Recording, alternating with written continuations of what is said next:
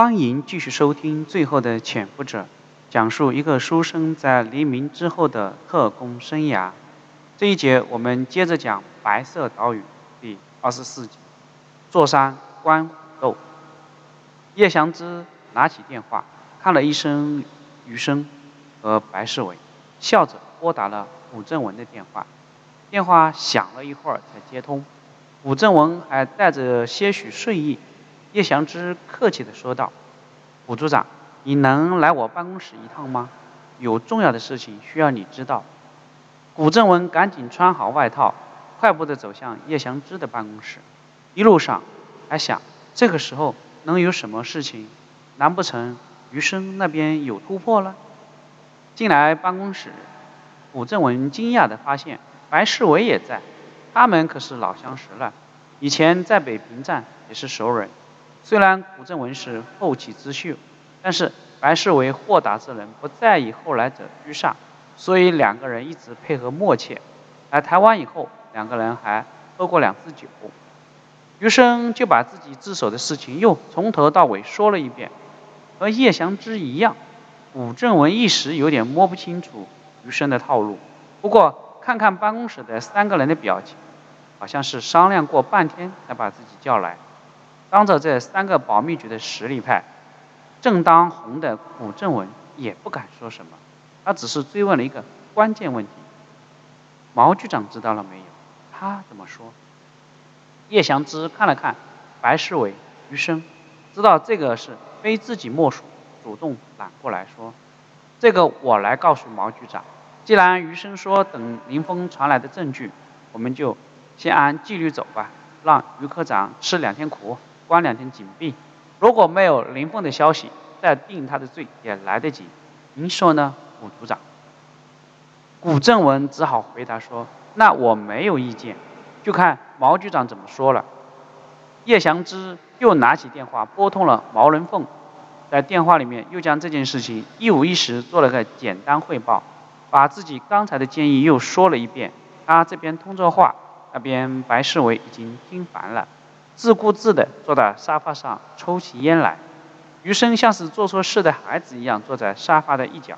古正文在余生对面，脑袋里思索这个意外的情况。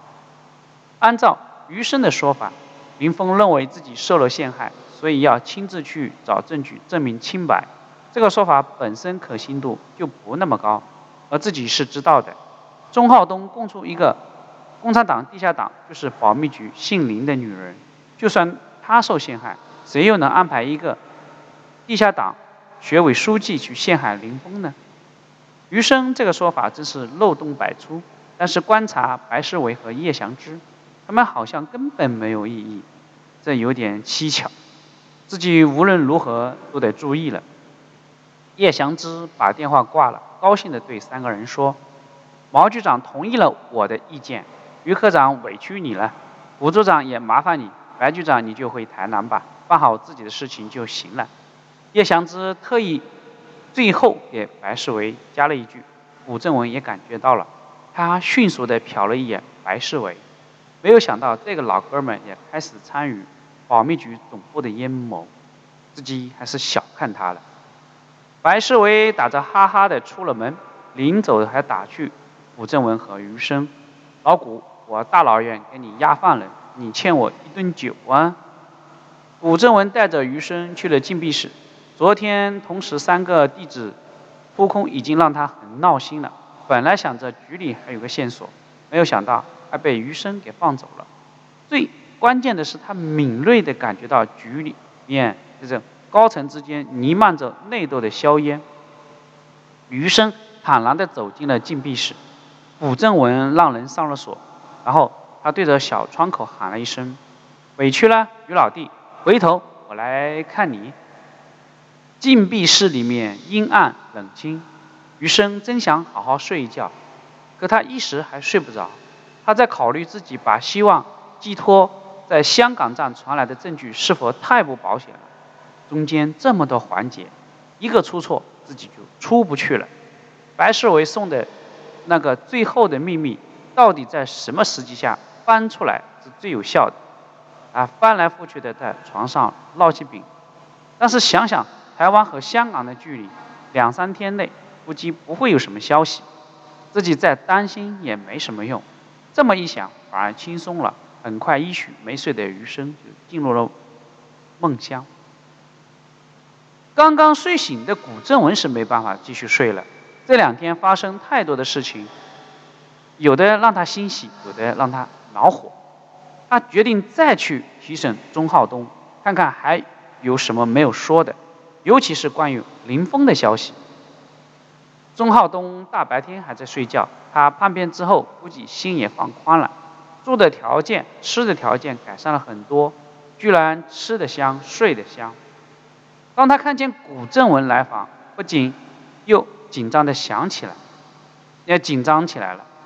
古正文开门见山的就说道：“钟书记，我想让你给我介绍一下那个保密局林峰的事情。”钟浩东感觉没有听清楚，林峰，哪个林峰啊？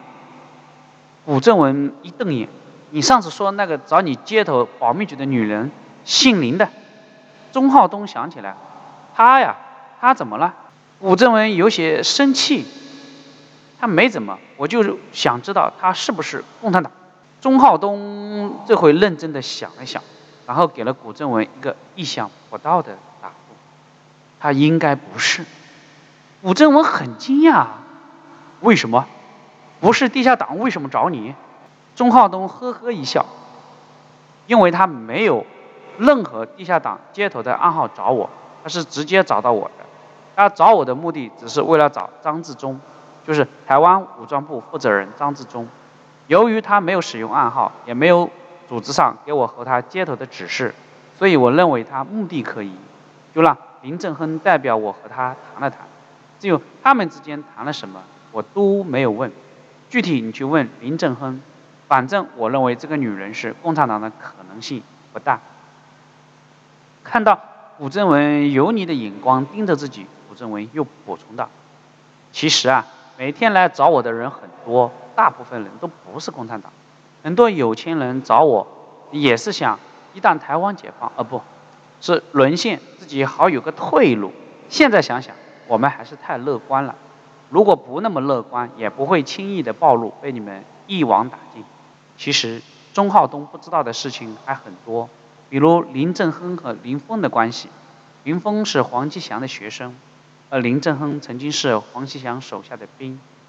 在成立中国远征军的时候，林峰就和林正亨在黄继祥的家见过面了，不知道是忘了还是没来得及。林正亨没有向钟浩东透露这些事情，也没有汇报自己和林峰的谈话过程。古正文雷厉风行的抓捕，导成了林峰和余生的有利条件。古正文冷笑了一声：“哼，你说的没有错，你不动，我就没办法知道谁是共产党；你动了，我就知道了。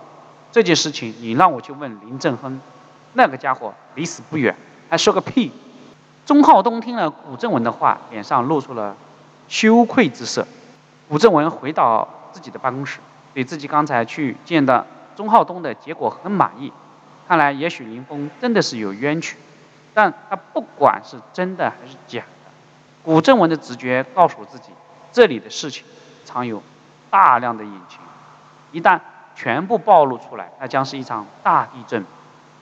叶祥之、白世伟、余生看起来已经加入了战团，三个人暂时成了同盟。那么他们的对手是谁呢？至少不是自己就行。古正文共产党叛徒的身份虽然有时候是个累赘，但有时候反而他成为了他超然立场的保护伞。他乐于看到保密局内部的争权夺利，自己正好坐山观虎斗。这一节我们就讲到这里。古正文看坐山观虎斗结果如何呢？我们接着往下听。谢谢你的收听。